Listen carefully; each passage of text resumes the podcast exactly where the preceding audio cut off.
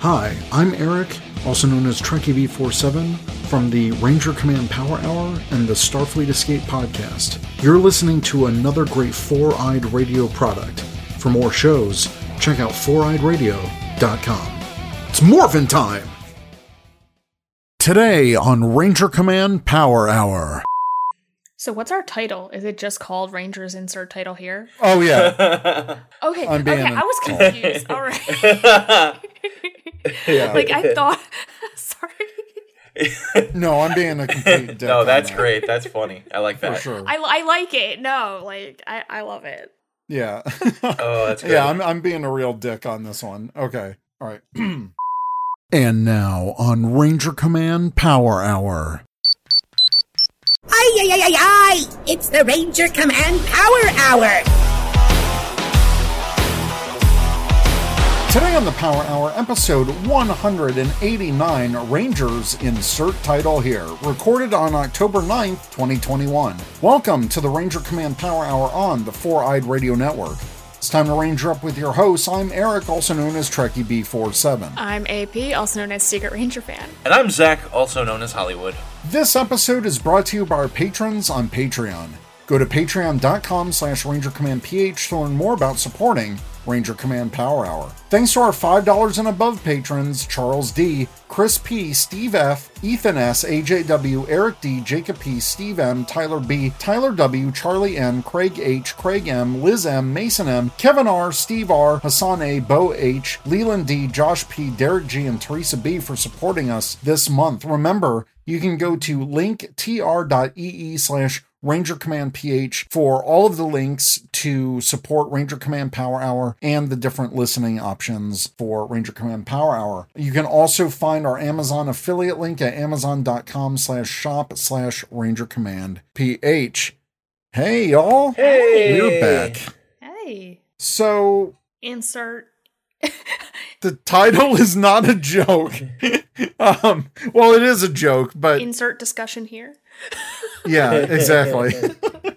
we do have a smattering of news, and we do have some questions from Ranger Nation, some questions from our listeners, which are some good conversation topics. So, kind of a potpourri type of episode, I guess. The rest of this month will be a bit more organized because obviously we'll have uh, a review for uh, some of the newer Dino Fury episodes. And then at the end of the month, we're going to be doing a big discussion after Hasbro PulseCon. Ooh. So the week after Hasbro PulseCon, uh, we'll do a review of all the news on that. Uh, so it should be a lot of fun. That will be our October.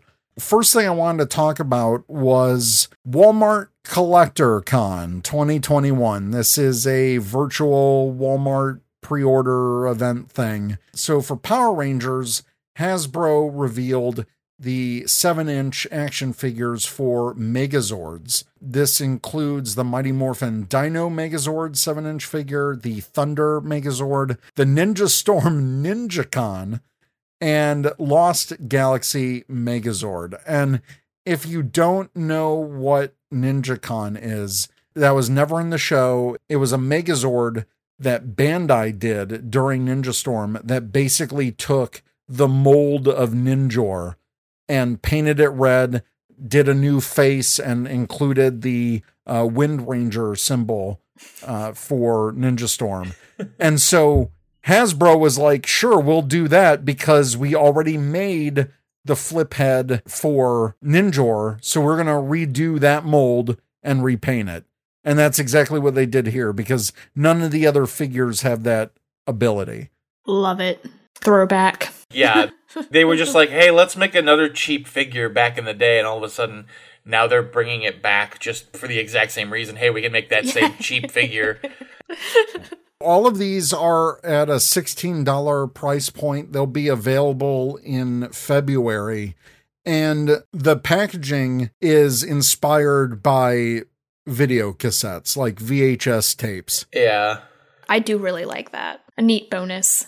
The press release on this says that the packaging invokes the day of recording episodes on video cassettes, and the design of the action figure um, at least for the Dino Megazord, is inspired by the fun, blocky foam Zord suits from the original 90s series. And John Warden, who's actually the designer for the Zord stuff for Hasbro, he actually commented to someone who was commented on the figures and he said, I'm so glad you like these.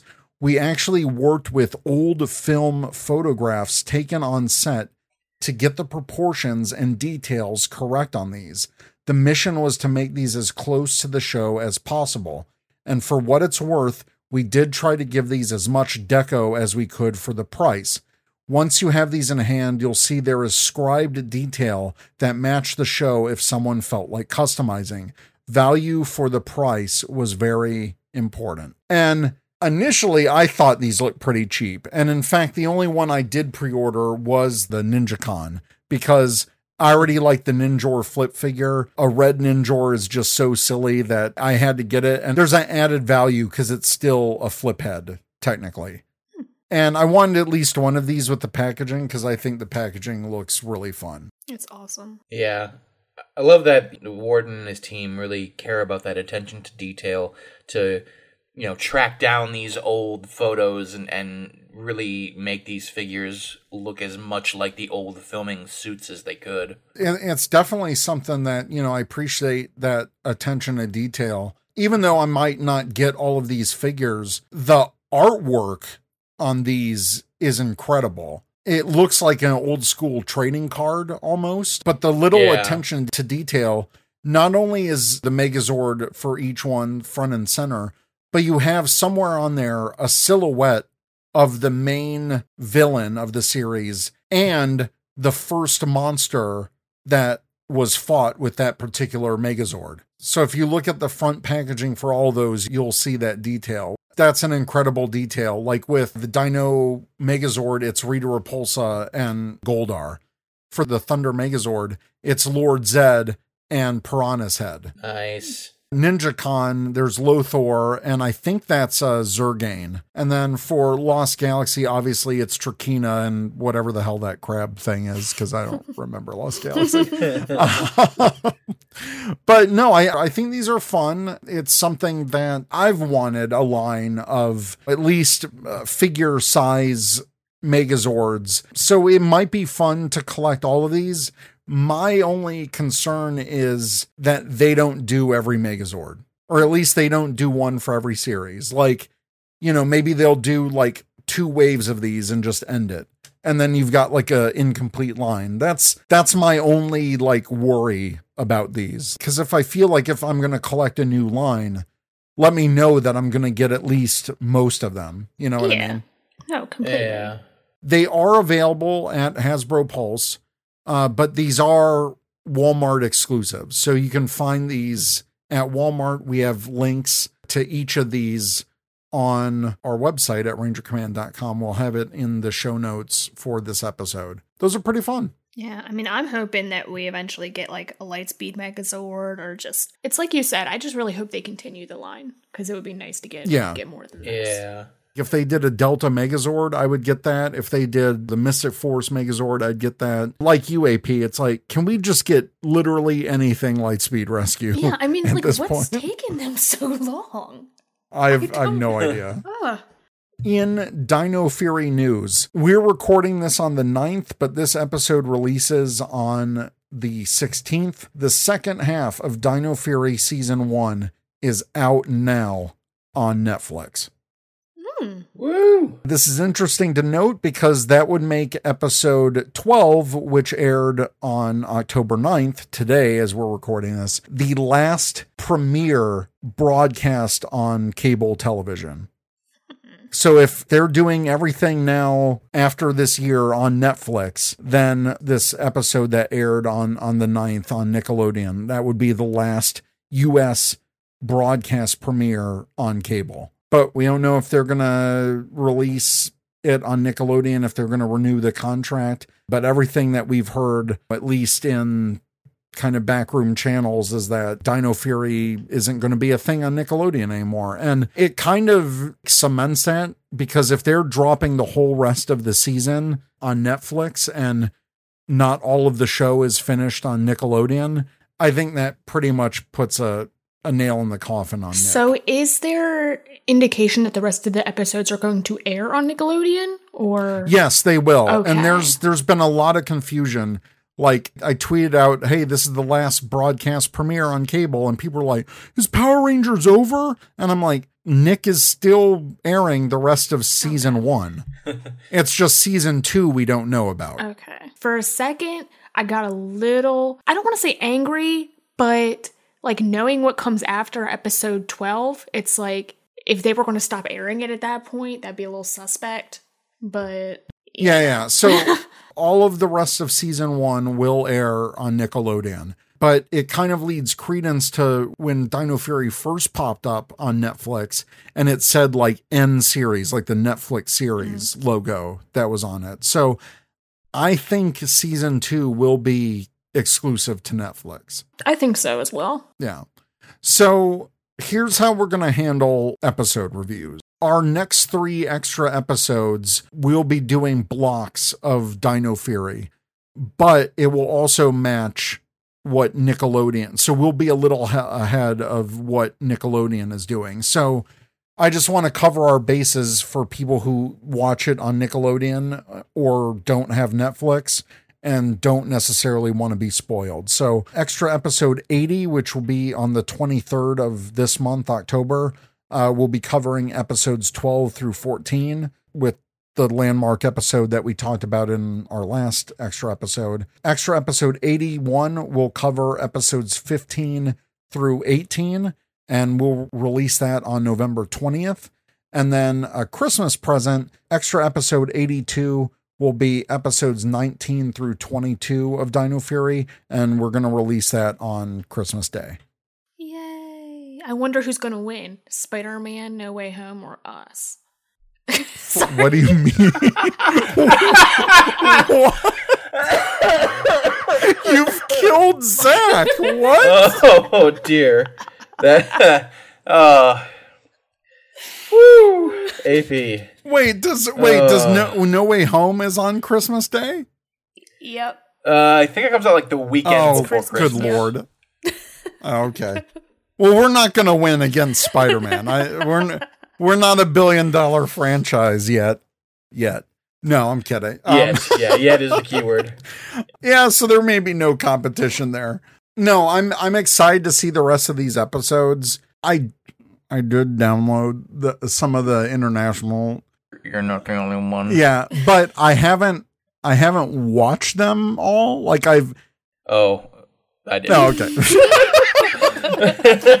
so I couldn't wait anymore. I got impatient. I was like, I was like, I'm gonna just watch all these. The only one I haven't watched is, the, ironically, the Christmas one. I'm like known for spoiling myself on things, and I'm the only one who hasn't watched any of these episodes. Have you been keeping up with them? I kind of know what's happened. Like I've seen clips and I've seen descriptions and stuff from following the um what is it, the Power Ranger Twitter, Yeah. but I have not watched the episodes. Are you going to watch episodes 12 through 14 before we record next week? Of course. What kind of question is that? All right. I'm just saying if you need the episodes, I got them. So, okay, cool. Yay, Dino Fury. Woo! All right. Speaking of upcoming things, Hasbro PulseCon, this is a reminder that Hasbro PulseCon returns October 22nd through 23rd. So, next weekend will be the return of Hasbro PulseCon. It's Friday and Saturday of that weekend. There will be more details coming up probably this week about the schedule and all that stuff. So we have a full announcement with a new trailer on our site because they took down the old sizzle reel for some reason and I had to redo with the new video that they released. But Power Rangers related, the cast of Power Rangers Dino Fury will be at Hasbro PulseCon. I don't know if there's going to be an interview or like a cast thing. no, they're gonna shadow drop the rest of Dino Fury season two, and only for people who are tuning into PulseCon. That's what I'm assuming. I'm assuming we're going to get a date for Netflix for season two of Dino Fury. Oh, I was, I was cracking a. j- Never mind. Sorry.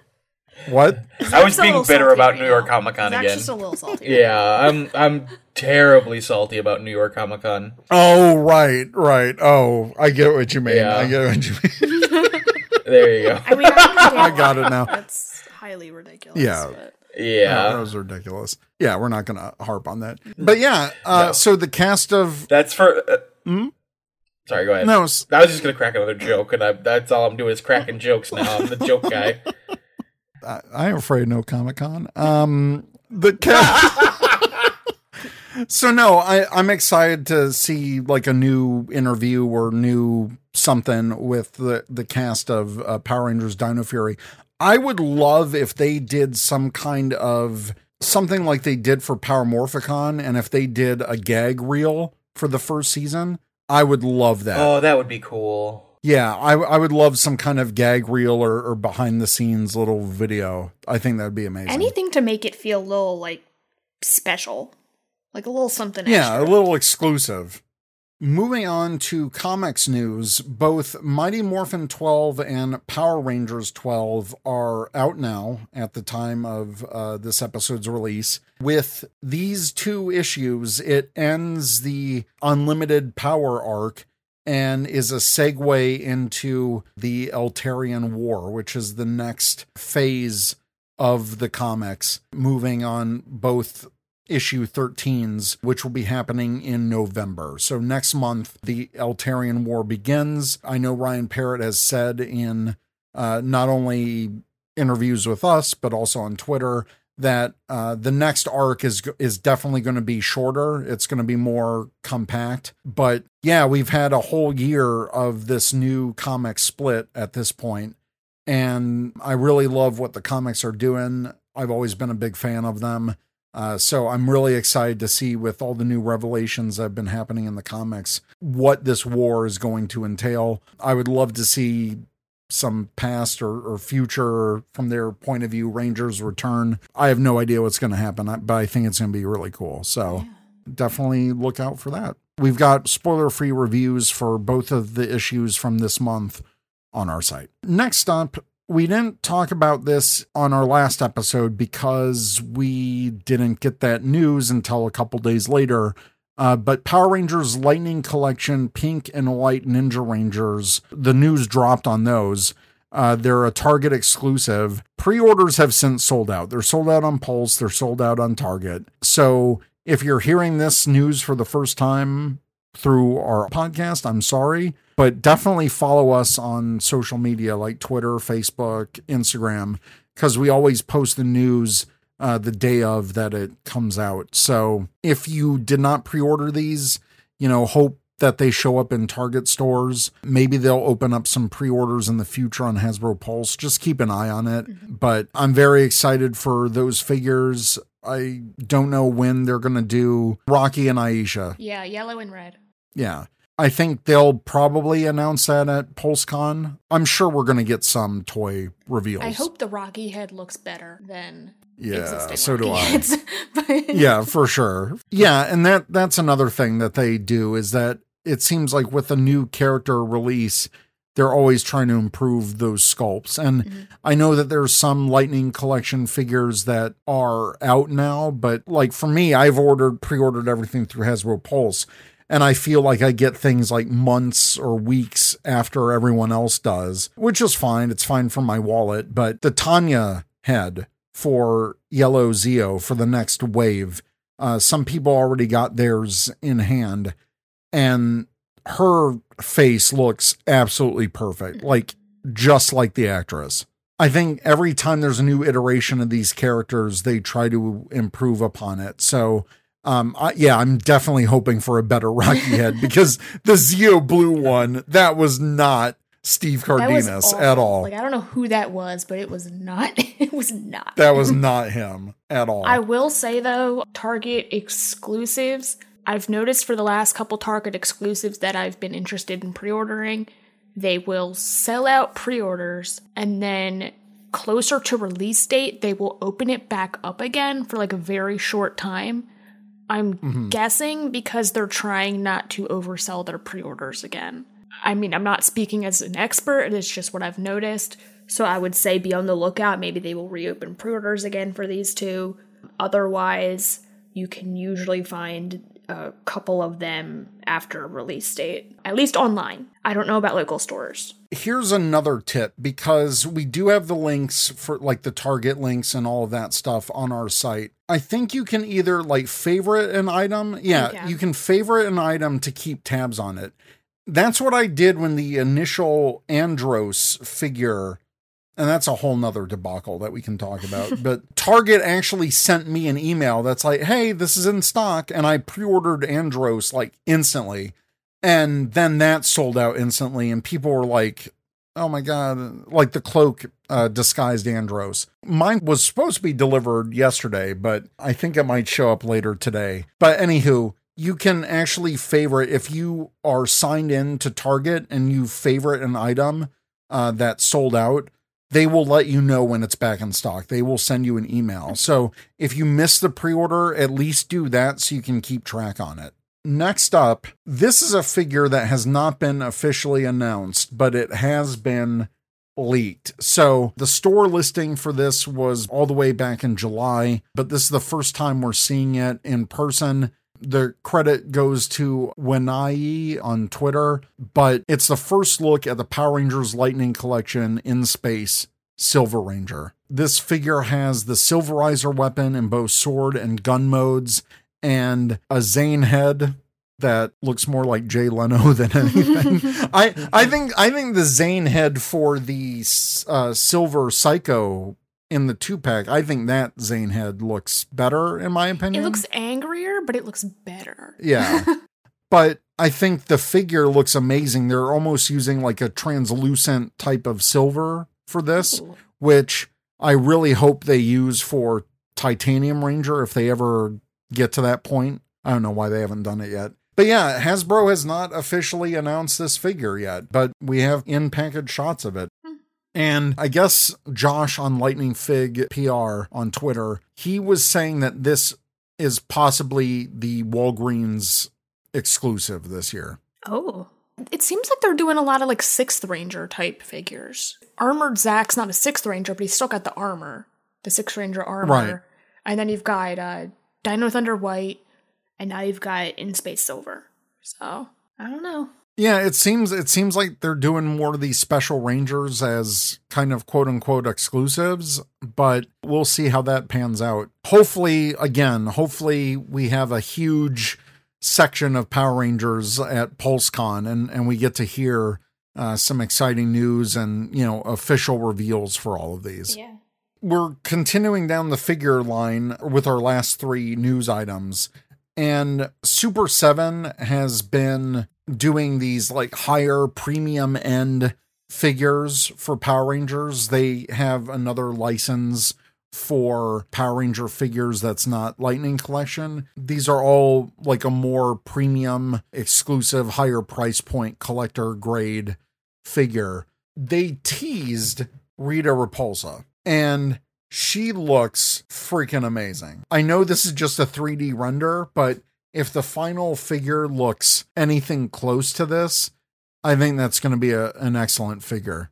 These Super 7 figures are looking amazing. Yeah, they really um, capture the look of the original actress. Machiko Soga. It- yeah, it just looks incredible. And they tease that it's going to actually come with her telescope, which I think Nice. is great. Part of me wants to buy this just so I have like those that extra accessory at least for the Lightning Collection figure. But the other release that was teased is the Super 7 Mighty Morphin Ultimates Pink Ranger, which includes both heads for Kimberly and Cat. And it includes the white cat that Cat morphed into, much like the Lightning Collection two pack Pink Ranger set will have. But I think the faces on these look horrible. That's funny because I thought they looked okay. I mean, I I will say I don't think the cat the cat face looks a little weird to me, but the Kimberly face looks okay-ish. I'm, I don't know. I'm just playing devil's advocate. It looks better than the Lightning Collection figure. Yes, maybe maybe that's what I'm thinking of. Compared to what we have, it looks pretty decent. But these like blank stare, creepy smile, Mhm. I just I don't like that. Give a smirk, give a neutral expression or something, Oh, but yeah, Sorry. Like, are you I'm- looking at the picture? I'm picture? pulling it up now. It's like the likeness looks good, but it's the weird smile. Oh my gosh, I get it now. Yeah. Yeah, I hate that. It's just that weird blank stare, like, ah, look at me. It's so weird. When Brie Larson did all those photoshops after they told her to smile in the Captain uh, Captain Marvel movie, and I don't know if you've seen those, but she was like, Yeah. she's like, that's Ricky bull. And she photoshopped weird smiles onto all the male Marvel stars. It's saw reminding me of yeah. that. Yeah. It doesn't. Oh my gosh. I mean, your mileage may vary on these, but for me, I was like, man, that looks creepy. Yeah. Um, it does come with, you know, different accessories. All the Ultimates Power Rangers has their power crystal when they activate the Zords, which I think is really cool. There's a version of the Thunder Whip from the show, which is kind of a deep cut because she never Yeah. barely used that. And um, there's different versions of the of the bows, one without a string, and they always include like the like original Bandai flip head looking accessories. I don't know why they do that, but I, I think that looks weird and unnecessary. But you know, teach their own. I guess that's the uh the super nostalgia on it. Anyways, that is Super 7. Going into a little bit more premium scale, Mezco Toys reveals the 112th scale Mighty Morphin Power Rangers box set. Previously, they teased the Green Ranger at a previous convention, but these are, like I said, 112th scale. These have like the spandex cloth. The image that they teased looks super Photoshop, so I really don't think those are the the final products on those, uh, especially the helmets. Those look super photoshopped. Uh, But this is part of their one one and twelve collection. Okay. So they're going to have a five pack of this. The Green Ranger that they had at Toy Fair, still don't know when that's coming out, but those will also be available. If you're willing to go to an even bigger scale, which is a, a 1 6 scale, threezero has got you covered with their Mighty Morphin Power Rangers set. You can see first package images through uh, Power Ranger. Uh, we'll link to that. There's also a first review from YouTube user Nestor Loza Morales, who has a full breakdown of these figures. I don't know where you can pre order these anymore. At least on Hasbro Pulse, they are sold out. Uh, you might be able to get this through an Entertainment Earth or Diamond Collectibles or Big Bad Toy Store. But these are like more akin to like the Hot Toys types of figures with that scale, like the 1 6 scale. I think they look incredible, but you know, it's like 500 something dollars for the whole set. and I- Yeah. I, I just can't pull the trigger on that, especially for, you know, something I can't collect. But no, if if you're a huge Mighty Morphin fan and you're also a large scale figure collector fan, I do think these look amazing. Like the shiny spandex type material. I think all the helmets look amazing. Some of the poses people are able to do look incredible. I think these look really good. Yeah, no, like you said, I mean, these are gorgeous looking, but man, you got to take a second mortgage out on the house to buy them. Yeah. And I believe all of the weapons can combine to form the power blaster. Oh, that's cool. I That's love that, man. That's one of my favorite things to do is when the, the weapons actually combine like that. These are super detailed. Toyark, Toku Nation, and Power Ranger are doing a co op shared gallery soon. So be on the lookout for that. We'll retweet it when that becomes available. So be on the lookout for that. Since this is a little bit more of a, a potpourri episode now that all the news is out of the way, we do have some questions from Ranger Nation. We got a couple fun questions and also a little bit more serious question. So, first off, our good friend of the show, Stephen Martinez, at Random 90s Fan, he changed his Twitter account. Since Zed has become a focus in the comics and also make a return in Power Rangers Dino Fury, spoilers, Spoilers. what other what other main villain from a past season would you think fit well with a different season? Example, if Rita wasn't Mystic Mother and was the villain in Mystic Force instead. Hmm. Hmm. I got one off the top of the dome here. Okay. Listen, we all love Sledge. We all love Poisandra. That whole crew was great. But imagine Mesogog coming back. Oh, snap. Ooh, that would be amazing. God, that would have been amazing if he came back for Dino Fury instead of Zed. Oh yeah, Mesogog was one of those great villains. So man. Just that He had underrated. that presence, and he was menacing, and oh, he was good. I was thinking Trakina for Jungle Fury. Ooh, That's an interesting way to go. yeah. I mean, I don't know how well that would fit, but for some reason, that's what's popping into my mind is Trakeena and Jungle Fury. I kind of like that because really, if you think about like all the other bug-themed monsters of the week for That's that season, right. Or Trakeena and Beast Morphers. Mm, like combining a little space with with beast morphers. I like with that. the whole bug aspect. yeah. I really think beast morphers did a great job at resolving the Venjix plot line. yeah, having Venjix come back was so good for that season. Yeah, but I'll be honest, because I know what they're setting up. Because, I mean, this is kind of spoilers, but yeah, Zed comes back for the Halloween episode for Dino Fury, which should either air this week or, or next week on Nickelodeon. But at the end of that episode, he leaves and he goes looking for his staff. And I'm wondering if he's coming back in season two as the big bad, much like Venjix came back for Beast Morphers. And the only reason I say that is because there are rumors that Tallulah Blakely comes back as Commander Shaw from Beast Morphers. And I think it's because they have Zed's staff in the vault. Because in that oh. previous Halloween episode, they had that whole chest of like different villain weapons that they were pulling that they were making the the control collar ones. And this Zed Yeah. episode already connects the control collars from Beast Morphers to Zed. So if he's looking for his staff and the Beast Morphers crew has it, if Grid Battle Force has it, he could come back in a major way. And like, why have him come back and then leave without them defeating him if you're not going to pay that back in some way? So I think that's going to be a key season two plot point. Mm-hmm. That's a good theory. I like that. I do too. I'm trying to think of a good villain that that would work for another another season. I actually think like if if we're taking something from um, a different era of Power Rangers and putting it into a new era, I think Master Org would also work well with Beast Morphers because you kind of got a technological versus environmental thing going on. Oh, that's Yeah. a good one. That's interesting.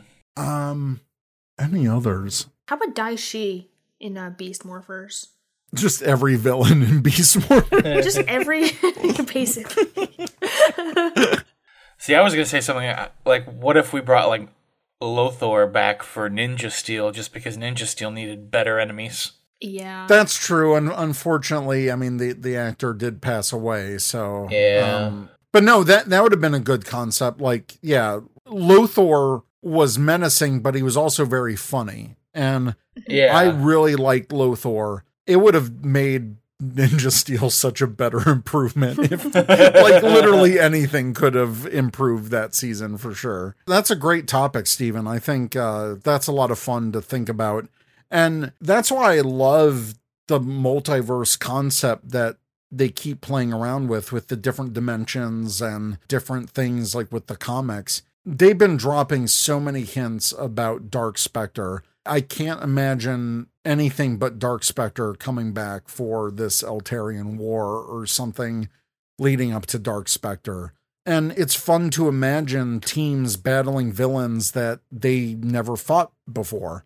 So I think everything with this multiverse concept, it's just such a great way to think about all the different story possibilities that could happen with these legacy characters. And we're seeing that in, in Dino Fury with Lord Zed. I think so many people were surprised when, you know, the international spoiler showed that and we got, you know, little teases of the description and then uh, seeing the final episode. So I'm excited for it, but they need to be cautious with it because if you don't respect the lore and the history, like you could run into some big problems. And it seems, at least for the Dino Fury episode, they did respect a lot what was going on. And they even used old clips to explain his history. And it was one of those clip show specials that wasn't just a clip show. And I like when they take that little bit of opportunity to do something like that. Yeah. Mikey Perez at 254 Mikey43 said, Hey guys, I really love your episode about fandom. I learned a lot from it. One of the things I love about this podcast is how informative you are. My question is Do you think the live action should take a two or three year break? I do. Keep up the good work. Part of me wants to say yes and no yes, because, you know, maybe they could develop something really crazy for the next iteration, but I kind of feel like they're doing that now behind the scenes. It's been a year since we've had the Jonathan Entwistle announcement. So there's a whole year of whatever he's developing that's on the table. You know, all these rumors about Power Rangers animation, I really think behind the scenes, Hasbro and E1 are at least trying something different with the franchise that's not necessarily live action. And, you know, of course, there's all those rumors if they're no longer doing Sentai adaptations, and then there might be a possibility that they might do at least one more series for the 30th anniversary in New Zealand. Whatever that may be, we don't know. So there's there's still a lot of uncertainty right now. And I think that's where people are kind of like really freaking out about the future of Power Rangers. Yeah.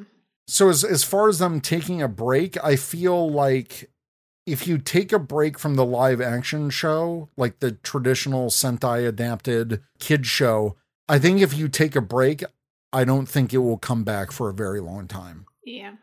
Yeah. I also feel like if they take a break from it, they need to have something pretty solid set up Otherwise, it is a kind of high possibility that the franchise might die a little if there's just nothing right. solid going on. And the live right. action is also gone. So yeah, I feel like if if they do have some kind of a break or if the 30th anniversary season is it, then I mean there's a good possibility that, you know, the brand might go into that kind of legacy hiatus that something like GI Joe one of Hasbro's properties would go into. Yeah.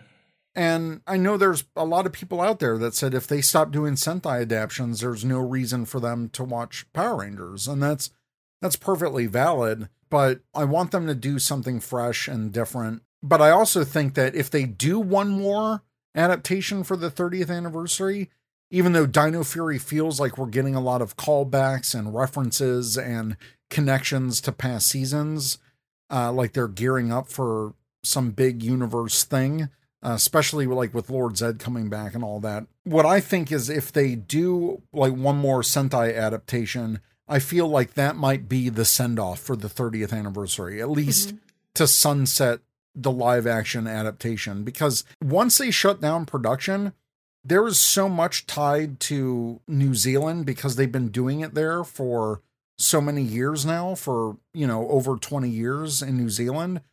And you've got an established crew, established directors, established VFX people, all these players that are in New Zealand, where if they stop, all of those people are going somewhere else. And yep. it, it would be really hard, I think, to restart the band back together in New Zealand unless E1 moves production to like Toronto or if they ever go back to LA or whatever it is.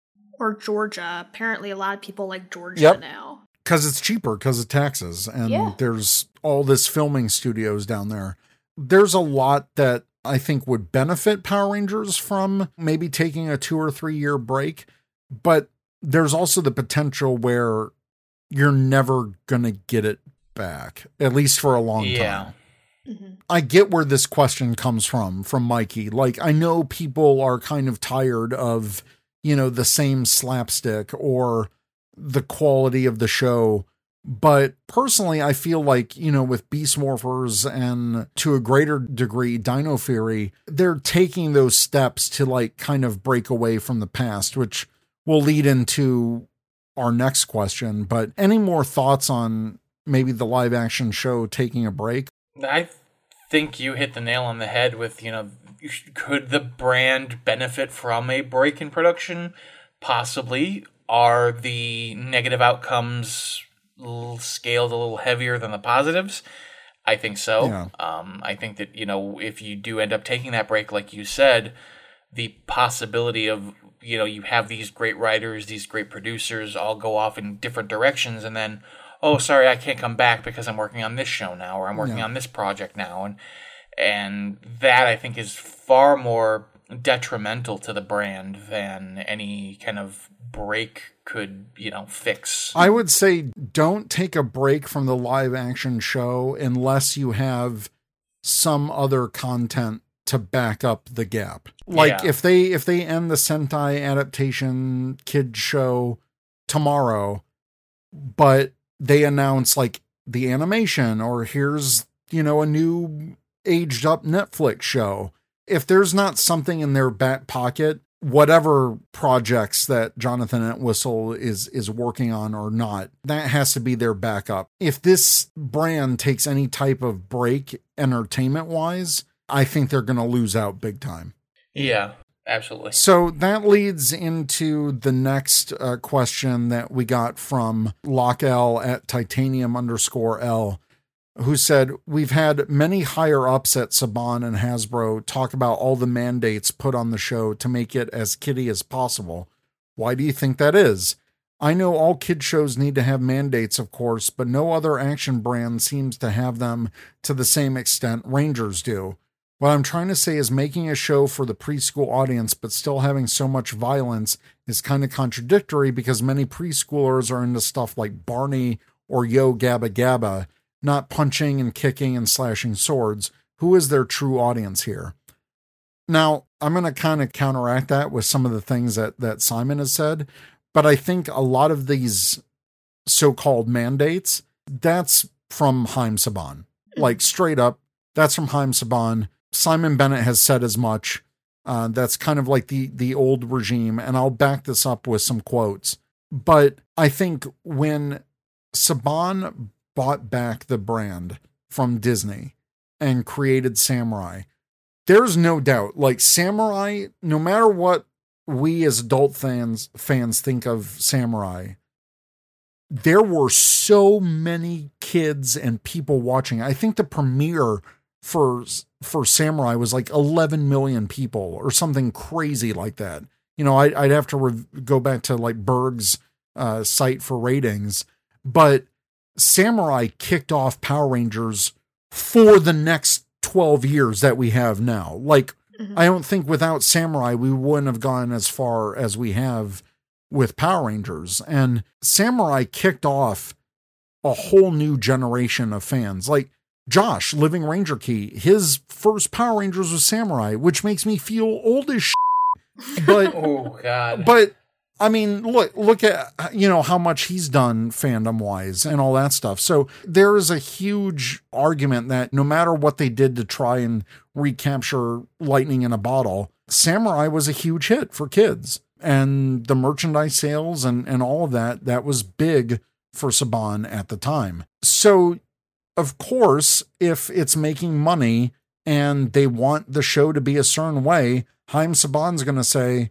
do it my way or it's the highway essentially. And so you have that ingrained in like the writing process. They're they're mandated to write it a certain way for an audience that they think is going to be most successful. And i get it. We all love power rangers. We're all huge adult fans of power rangers. And we have this certain expectation where we want the series to be like really high. But it, the quality might be low by our standards but it's hitting that audience for kids. There's so much going on with like demographics and research that nobody's ever going to see. Right. And they wouldn't be doing what they do if it wasn't working on some level. They just wouldn't right. make the show. If the show was failing, they just wouldn't do it anymore. They wouldn't continue doing what they're doing if it wasn't bringing them some kind of success. And we all know TV ratings, we've talked about this before. TV ratings over the last decade have mattered less and less over the years. It's just a mm-hmm. fact. And, you know, I love Burgundy Ranger. I love what he does. And I think having that history of information is invaluable, but unfortunately, it's becoming less and less relevant. And now that Dino Fury is no longer going to be on broadcast cable after this season, potentially, and if it's all just going to be on Netflix, we're never going to get that gauge of ratings because Netflix is notorious for not releasing any type of data like that. Mm-hmm. They just say it's Yeah. a top 10 show, or it's very hard to get any kind of like viewership metrics ratings from Netflix. But I think what Hasbro is doing is smart, is because more and more kids these days are watching things streaming. My niece is like watching things on a tablet and YouTube, and it's just constant stream of stuff. And you know, when I went to visit Chris, I took a little vacation. We visited Chris. His three kids, it's all YouTube and Paramount Plus are streaming this and like kids shows that are streaming on these different platforms. And I think it's less and less about sitting down at 7 a.m. on a Saturday with your kids to watch a show. It's on demand whenever the kids want it. And it's that accessibility. Oh, kids want to watch Dino Fury? Let's fire up Netflix and do a random episode. That's the future of television. And you know things like Barney Yo Gabba Gabba. That I mean, that's that's the even the past of kids entertainment. It's Bluey, it's Paw Patrol, it's all these different shows, and there's nothing saying that preschoolers don't like action. There's so much more to kids' TV than the like one or two mainstays that people think of. It's, Right. It's a lot more broad than people realize. And I would say Power Rangers is still unique because, you know, if you have a live action show like talking about Nickelodeon, like a Henry Danger or a whatever, but those aren't meant for the younger kids. Those are meant for the older 9 to 14 type demographic. Mm-hmm. So Power Rangers is still unique as it has been unique for 30 years as an action property for younger children. And yeah, Power Rangers has fluctuated that time depending on who runs it for forever. That's just part of the history of the show. So they're saying that why would preschoolers want to watch violence? Let me say the violence on Power Rangers is anything but like it, it is an explosion. It is like they're blocking swords with their hands. You're never going to see blood on Power Rangers. It's violence, but it's almost cartoon violence. big colorful explosions like wacky villains like mucus who jiggle around when they get hit like it- it's that kind of stuff mm-hmm. So here are some quotes that simon bennett said and we've talked about a couple of these interviews in the past this was interviews that when the show was first coming out i want to get to their point where simon said on a sci-fi interview we're trying to, mainly for adult fans, inject more serial threads for our characters and our villains this time around that can provide intrigue and suspense and allow us to use cliffhanger devices. It keeps people guessing. If every ra- episode wraps up the story tidily, there's not much telling about what's going to happen next. With Dino Fury, we've deliberately worked to inject more of that into this season. And they asked about, you know, any mandates. And he said, there are, yes, ones I've sort of inherited from Haim Saban. When he came back to the franchise halfway through a series, and I think he means Beast Morphers, he felt the show wasn't hitting the right notes in order to capture the younger audience. The requirements became very specific. It had to tick a number of boxes. There had to be a strong moral core, a lesson. There had to be a moving scene full of heart. There had to be two ground fights and a Megazord fight every episode. There could be no serial threads. He believed very strongly that every episode had to work as a standalone. The only linked episodes that were allowed were two part finales or maybe an episode one and two of a season.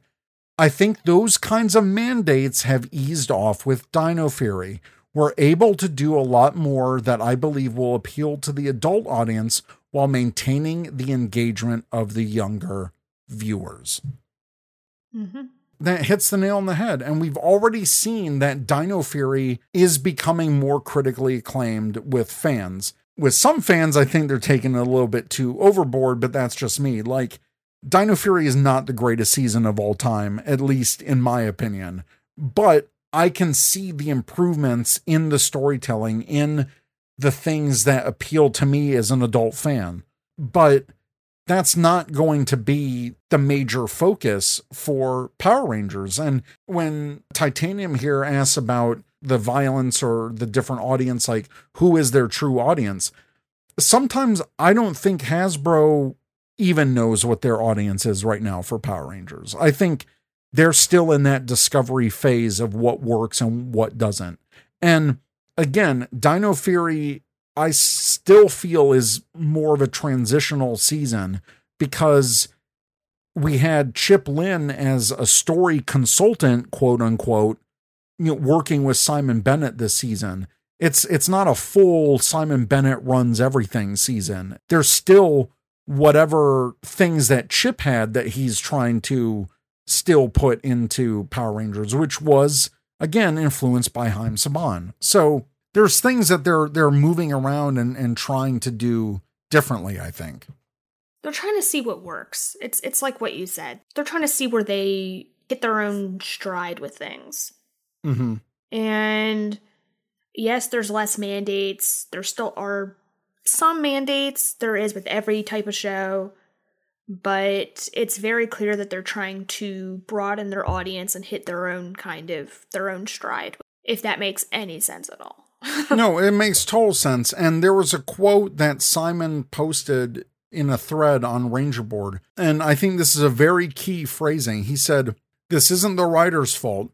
We wanted to make more of the conflict, but had to resolve it in the one episode because at the time of writing, it was considered unrangerly for two Rangers to have an ongoing beef that isn't resolved in one episode.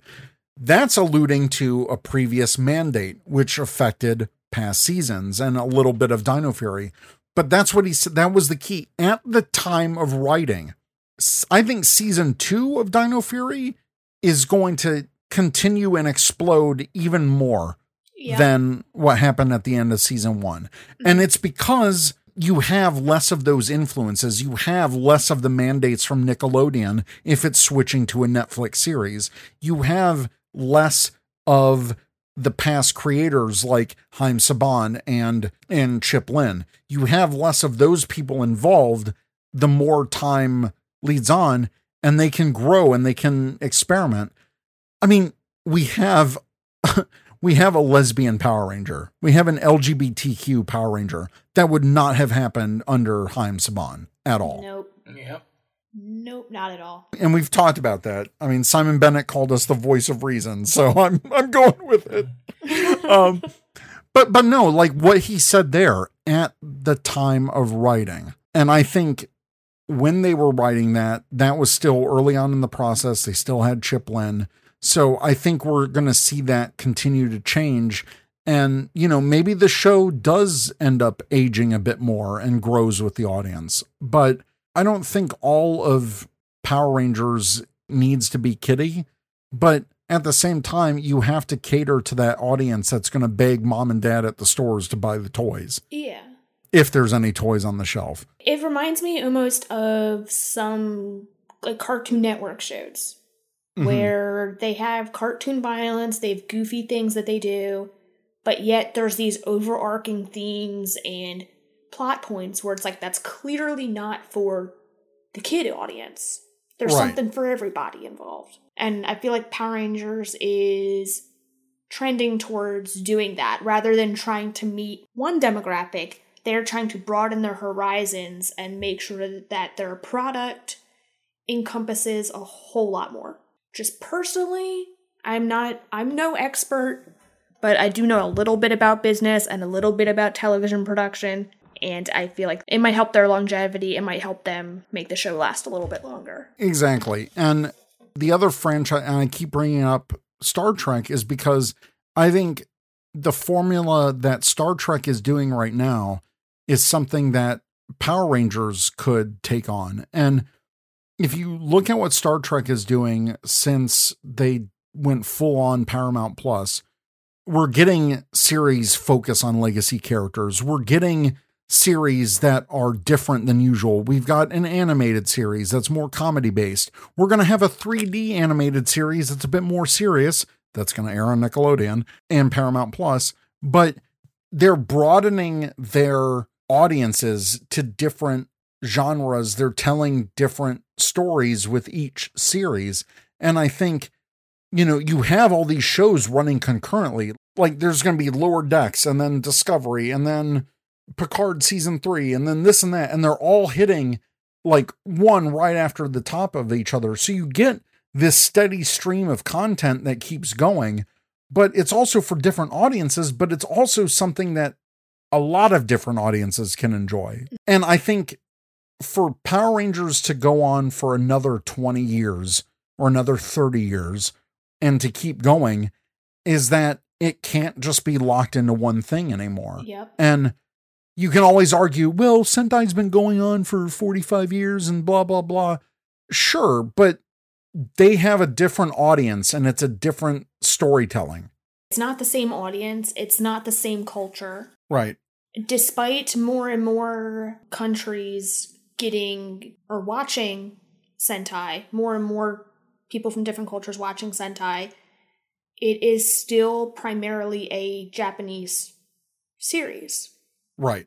That's ingrained in their culture Yes. because they've been going for almost 50 years and it's like a staple of growing up, you know, watching this sh- series and and people, you know, falling in love with the series and but that's another thing. They've got their merchandise on lock. A new weapon or something debuts in the show and like that same week you can pick up that toy.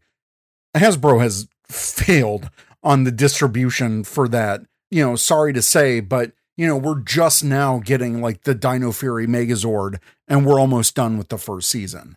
I feel like a lot of that has to do with um, manufacturing and distribution. Sure. How we don't manufacture like anything in this country anymore. That's Yeah. probably not helping.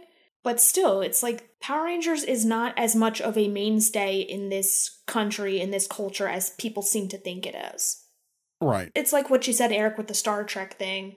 hmm You need you need to find little um like niches where you can and like solidify yourself where it where it works. Know what audience Mhm. you're doing, broaden your horizons a little bit. I keep saying do what works, but that's kind of what ha- what what it is. You, you got to get where you get where you can. Mhm.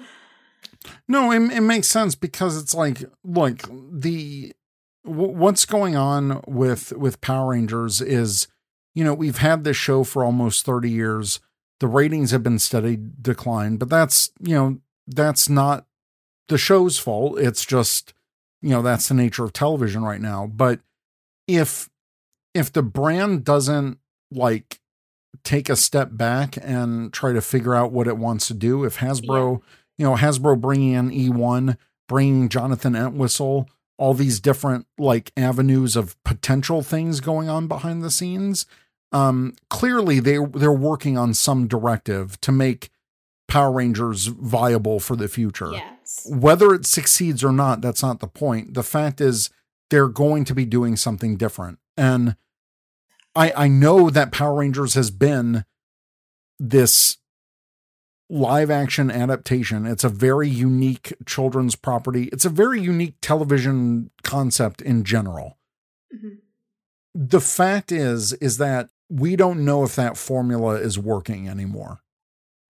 If they continue to lose money without trying something different, they're going to drop it. Yep. So I think there's this conversation that we need to have where it's like, and probably not here, but there's going to be a time when things are going to change for Power Rangers, and it's like you can you can support it or you cannot, but they're trying to do it to cast a wide of net as possible because that's the only way it's going to be financially successful in the future. Yep. I think they're doing what they should have done when they released the 2017 movie. Right. Like figure out what you actually want to do with that. Mhm. That that 2017 movie, while I liked it, and while it was popular among more people than I think we realized at the time, it didn't feel like they were really investing in it. They Mhm. just kind of it just kind of happened, and there wasn't a whole universe plan behind it Yeah. as there should have been. it felt like they were kind of viewing it more of as like an additional cash grab than an actual investment. They were there was all that talk about five more movies, five more movies, but like where are you going to go with that? Like what And then as soon as the movie failed, what did what did they do? Uh, Haim Saban turned around and sold the whole franchise to Hasbro because it wasn't making him money anymore. Yeah. Yeah. And it's like you kind of either put your put some effort and money into it or don't. hmm Now, look, I think there have been some very great things that happened during Saban Brands that continues today. Yeah. Things like the comics, things like the video games, like the board games, like Hyperforce, and now this, you know, other RPG that that they're doing. It's those kind of like extra things that will keep the adult fans involved and kids as they get older can discover these. Yep. And the comics is just such a great example. You know, the comics have been going on for over five years now, which is insane to me. But it works because as an adult fan, if I don't like the show, at least I have the comics to fill that niche of my entertainment. And sometimes that's all I need. And I think Hasbro is smart to keep those types of avenues going. We have no idea what's going to happen regards to television entertainment. Hopefully we find something out, you know, sooner rather than later just so people can stop about things we don't even know about yet. Less speculation and more anticipation would be good. Yeah. Now, there's one last quote from Simon from uh, a CNET article, and all these articles we've linked to in the past, we'll link to in the show notes. And this was all at the start of the season. And I think, you know, sometimes we have very selective uh, short term memory as, as Ranger fans, but um, he said, We have to meet the Nickelodeon technical requirements for a commercial half hour episode, which is 22 minutes, 30 seconds, as our actual duration. And you know, there are restrictions like how long the opening titles can be, how long the closing credits can be, what's the minimum act duration. So that structure is really strict and dictated by the commissioning network, which for us is Nickelodeon. It does have long life on streaming services, obviously, but also Power Rangers sells to terrestrial networks around the world. So I think they tend to have similar format expectations for half hour episodes. So the fact we are meeting the Nickelodeon tech specs also helps as far as international sales are concerned. I don't know the details of this since I really don't have to deal with that aspect of the show, but I do know what the templates that we have to meet is. I think creatively, what the fact that so many people stream Power Rangers has done, historically, there was a stipulation that each episode had to be standalone episodes that serial threads were discouraged. We could maybe do a two parter at the beginning of the season and a two part finale, but from that, every episode had to be standalone because our audience was very young and they were unable to watch one episode a week at a particular time, and they would forget stuff. That was the expectation. But I think now that's relaxed a bit because I know with Dino Fury, we are consciously weaving more character acts throughout the entire season, as well as what we hope will be an engaging villain story thread that runs right through the entire season. So I'd say that we are able to integrate more serial elements than we've historically been able to do. Yep. It, it's right there. It's right there in what Simon has said. And the proof is on the screen too.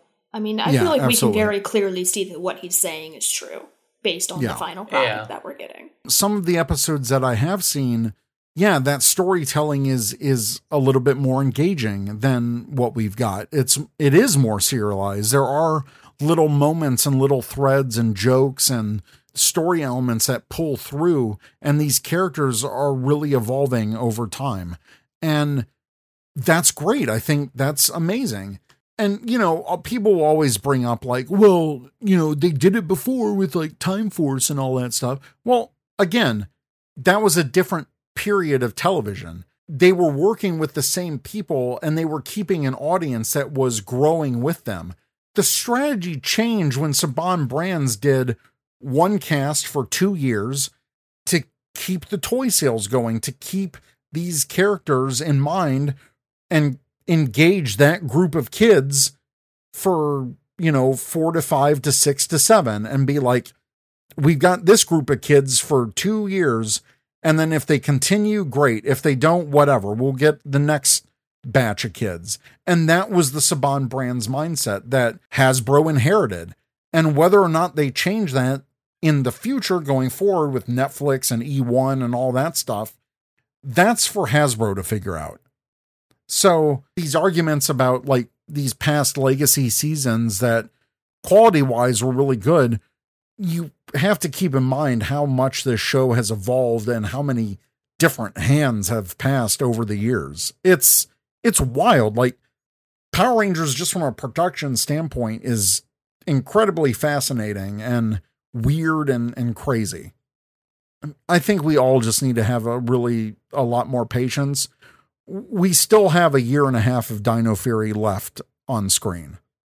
I know people are like so anxious to be like, oh my God, what's the next series? Oh, I need to know what the next series is. Is it going to be Kyuranger or whatever? Like one of the eight other Sentai series that I love. We, we just don't know. And I think a lot of the energy being spent like like speculating about it, I think people are setting themselves up for disappointment no matter what happens. Mm-hmm. As I get older, it's more of a like, look, I just want to be entertained. I can move on from this whenever I want. you know what I mean? It's kind of like that for for me. At this point, I don't have I mean, I kind of speculate. That's just natural like human nature to speculate. Yeah, I'm not saying no one speculate. Yeah.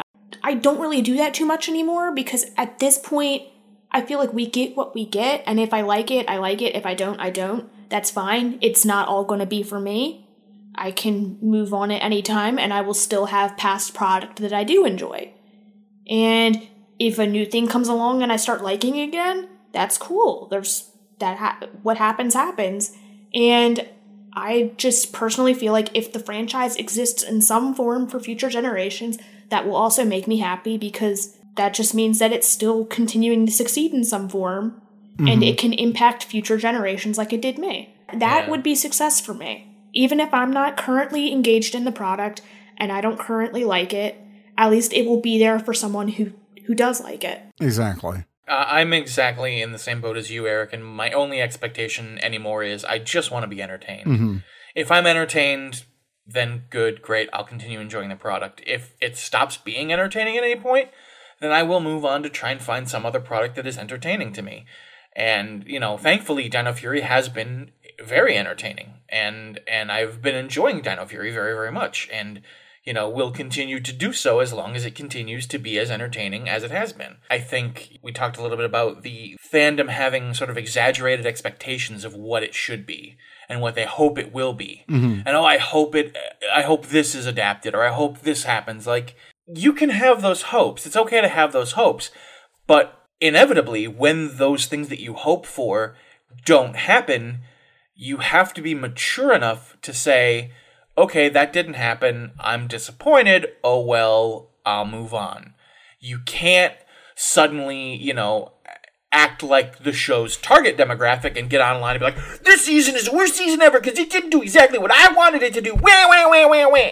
Yeah, I, I just think that everyone needs to realize how they engage with these properties. And mm-hmm. we really need to be careful about the the toxic side of or the toxicity that we can kind of find ourselves in. And it goes all back to our entitlement episode where we think we're owed certain things as fans just because of the time and the money and the energy that we've invested in this. We think we're owed something.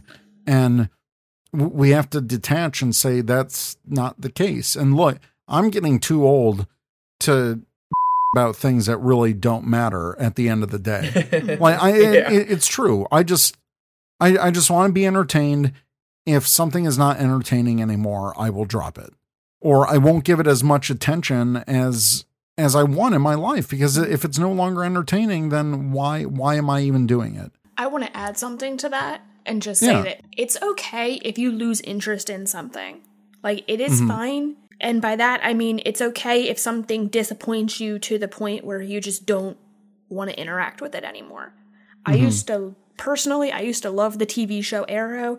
Then it made some creative decisions that really, like, honestly pissed me off a little bit. And I just cut it off completely because I couldn't stand I couldn't stand watching it anymore. And that's okay. You're allowed to do that. You don't have to continue to engage with something that annoys you. And on that note too, if you don't like a say season 4 and you like seasons 1 through 3 you loved, season 4 you hate, you can pretend that it ended at season 3. Yeah. No one's Yeah. no one's stopping you from doing that. You can you can still watch what you did enjoy, still interact with what you did enjoy. You don't have to invest your time and money and effort into something that doesn't bring you joy anymore. No one's telling you that you have to do that. Exactly. I think that's just a growing lesson that maybe all of Ranger Nation should kind of take part in. And I still think it's a really exciting time to be a fan of Power Rangers. We're we're quickly approaching in the next 2 years it will be the 30th anniversary. And my hope is that Hasbro has something planned, but I'm not going to set my expectations to an unrealistic level where I will be disappointed. So for now, I'm just enjoying the ride that Dino Fury is providing. I really think it's a solid season, at least what they've shown so far. But of course, you can, there's still problems I have with it. There's still little things that annoy me that are some of these carryovers from past mandates or, or what have you. But overall, you know, I can pick what I like. And for the most part, I I like the direction that Dino Fury is mm-hmm. is going, and you know, much the same way that you know I'm enjoying the comics. There are people who really don't like what the comics are doing, but that's how they engage with it, and and that's fine. Like I'm just here to enjoy what I like and purchase what I like. And I mean, for me, when when it was the 20th anniversary of Power Rangers, and that was me really getting back into collecting stuff my god there there was not a a power rangers product that wouldn't avoid my wallet. Like i bought so much that i didn't need but i bought it because i'm like oh my god it's power rangers. Buy it. Buy buy buy buy it.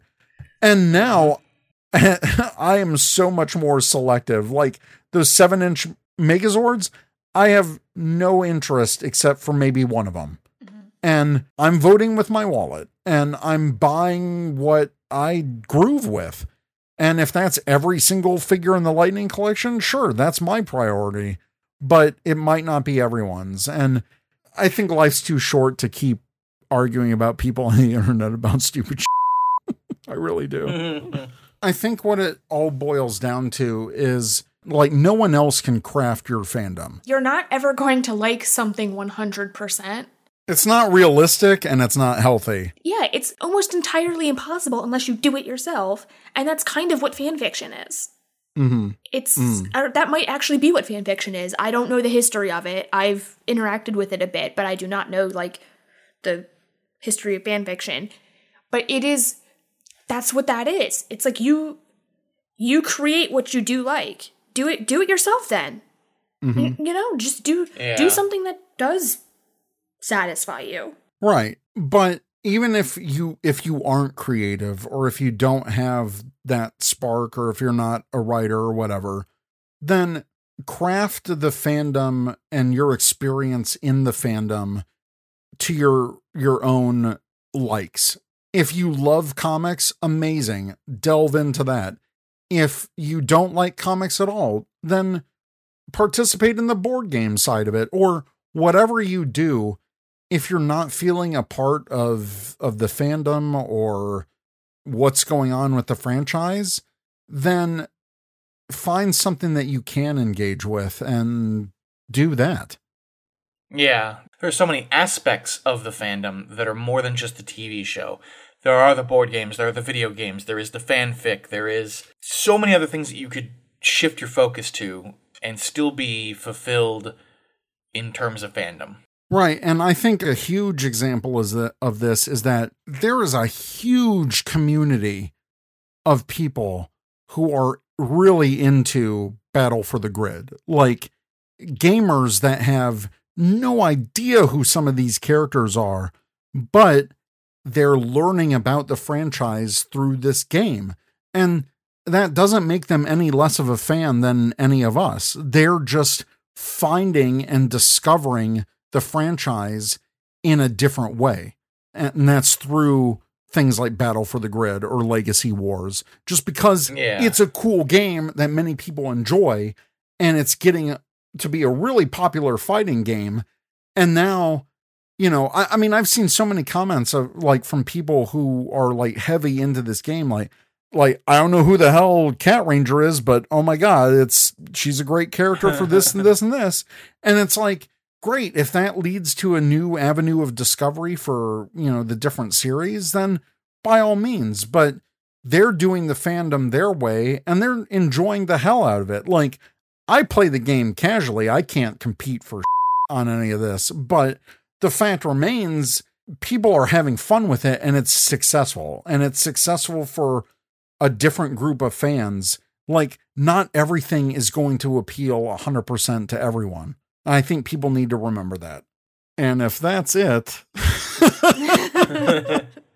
I, I think we can can wrap this one up. But you know i, I really want to thank uh, titanium l for that that topic. You know it's it's a great it's a great discussion point. You know i think whatever the audience is for Power Rangers, that's something that Hasbro needs to figure out. And I, I just think that why it's so frustrating for for fans is that from our perspective, there seems to be a lack of direction, but there's so much stuff going on behind the scenes. Like we we don't know any more details about the Jonathan Entwistle stuff because we're not flies on the wall in his room or we're not him and we don't know what E1 is planning or what they're directing now with Hasbro. So there's so much that we don't know. And I think I think all of us are are a little impatient because we want I think it's because we want to know that the franchise is going to be safe going forward, that there'll be a franchise going forward. And and that's that's valid to have because we all love the show. We don't want to see any of this stuff end. Like I don't want to see the comics end or or or whatever it is. It's like I, I think that because there are so many heavily invested adult fans, and Simon even said it himself in one of these uh, interviews that the adult fandom is loud, but we are such a niche minority. Mm. We're we're loud on social media, but we are not the majority of people that are in into this franchise. And there It's- is a whole generation of kids Yeah. that are not on social media or because they're not allowed to be or you know what I mean? it's it's a it's almost a form of confirmation bias Right. where you surround yourself with a surround yourself with a certain community and you start to believe that that's the only community that there is hmm and you ingrain yourself in the online fandom community for like you you just do that. You ingrain yourself in the online fandom community. You start to think that those are the only fans of the show. Right. those are the only viewers of the show and that's not the case. That's Yeah. not the case at all. There's so much more so much more to this than some people in this fandom realize. You know, I, I think you summed it up perfectly because there there is such a variety of people that are consuming this stuff and we only see a very small fraction of it. Like, you know, the the two or three very loud people on Ranger Board are not the majority of the fandom. like that You used know- to be me i used to be that Right. person that watched it and didn't interact with anybody and until i joined this whole podcast world and i joined tumblr that one time and then started doing this i was one of those people who didn't didn't really have a voice in the fandom but i still enjoyed watching it and I still enjoyed interacting with the property, but that didn't mean I wasn't out there being a consumer of the product. Just because you didn't hear what I had to say, there's just more out there than this one little group of fans that everyone everyone sees and interacts with. It's there's there's more there's more than that. Yeah, a hundred percent, absolutely. There's there's more there's more to this franchise than just you know the the twenty to forty year olds that are still engaging in the brand, and Yeah. the the core audience for Power Rangers will always be a kid's property. That's that's just a mm-hmm. fact. And if they want to expand that to have like a more adult show or a more teen driven drama type show, then that's the direction that they'll take it. And I, I think we all have to remember, you know, what Hasbro is doing with other properties like Transformers. Their Transformers has branched out into so many different audiences, but it needs to to keep it going. If you look at any toy shelf, you can see toys that are geared for different audiences even like there's collectors lines there's more kiddie toy based lines there's even preschool lines for transformers like super deformed stuff so i, I think if you look at what hasbro's is, is doing with some of their main brands that's when you what you can infer is what going Mhm. it's what's going to happen with power rangers Slowly but surely, we're starting to get that. And I, I feel like it'll benefit everybody. It'll benefit the franchise once that is all fully realized. Yeah. And so I, I still think we have a couple of, of years, whether it's uncertainty or who knows, we could find out the direction of the franchise at PulseCon in a week, like in a week or two. Like, uh, we, we don't know. We don't know. I'm not holding my breath, but I I hope so.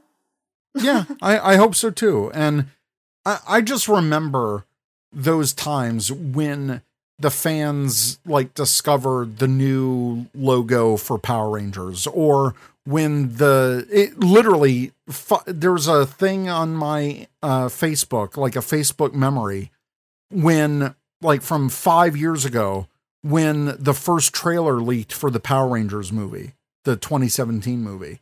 And those those are the types of exciting fandom moments where it's like, oh my god, oh we got the logo for something, oh my god, we got the trailer, oh the and fans freaking out, and there's like all this discussion and people were excited and there was just so much energy. And that's that's the type of excitement that I want. I want to feel that feeling again. And, you know, whether it's me raging out or, you know, me standing ovation, clapping and cheering at the top of my lungs, w- whatever it is, I think people are just really itching for news of mm-hmm. any kind. They want that Yeah. anticipation. They don't want that speculation anymore. Right, right. Well, I think this has been uh, a pretty good discussion. I only said the insert title here because I did not know where we were going to go with this uh, episode. But uh, no, I think I think we had some uh, great questions from our listeners, and I really can't thank our listeners enough for responding and and commenting at us. I mean, literally, I sent a request for questions like at 8 a.m. this morning, and and boom, we got some great conversation starters. So We really do have amazing listeners, Yeah. and yeah, without them, like the show would suffer greatly. So thank you all for the support and the questions and the answers and everything when we ask you for stuff. You guys are amazing. Yeah, absolutely. So we we do have a lot more planned coming up. Again, our remaining extra episodes for this year will all be our Dino Fury uh, reviews. So look forward to that. Uh, I'm sure we'll have plenty to talk about at PulseCon, or at least I hope we do, because that might be a Uh, short episode. Yeah, I really hope that they come out with some big PulseCon news because Yeah. I would love to talk about that stuff. Yeah, absolutely. So, Ranger Nation, let us know what you think. If you have questions, you can email us at rangercommandpowerhour at gmail.com or check us out at rangercommand.com. We're on Twitter at rangercommandph, on Instagram and Facebook at Ranger Command Power Hour, all one word. Zach, AP, thank you so much for the great discussion. And to all of our listeners, thanks for listening. We'll catch you later. Until next time, friends. Bye. Bye. Bye. Tell you, one of these days we'll figure it out. Yeah, we'll figure it out sometime. All right. Nah, we haven't figured Maybe out at the seven 10 years year mark. that. Yeah, maybe Okay. at the 10 year mark. You've been listening to the Ranger Command Power Hour, only on the Four Eyed Radio Network. You can catch a new episode every other Saturday. Find us on the Morphin Grid at www.rangercommand.com. Follow us on Twitter at Ranger Command PH. Like us on Facebook and Instagram at Ranger Command Power Hour. Ranger Command is also on Patreon. Become a patron by pledging as much or as little as you like every month and receive cool perks. By pledging, you are helping us make our show even better. Go to patreon.com slash rangercommandph to learn more. Thanks for listening.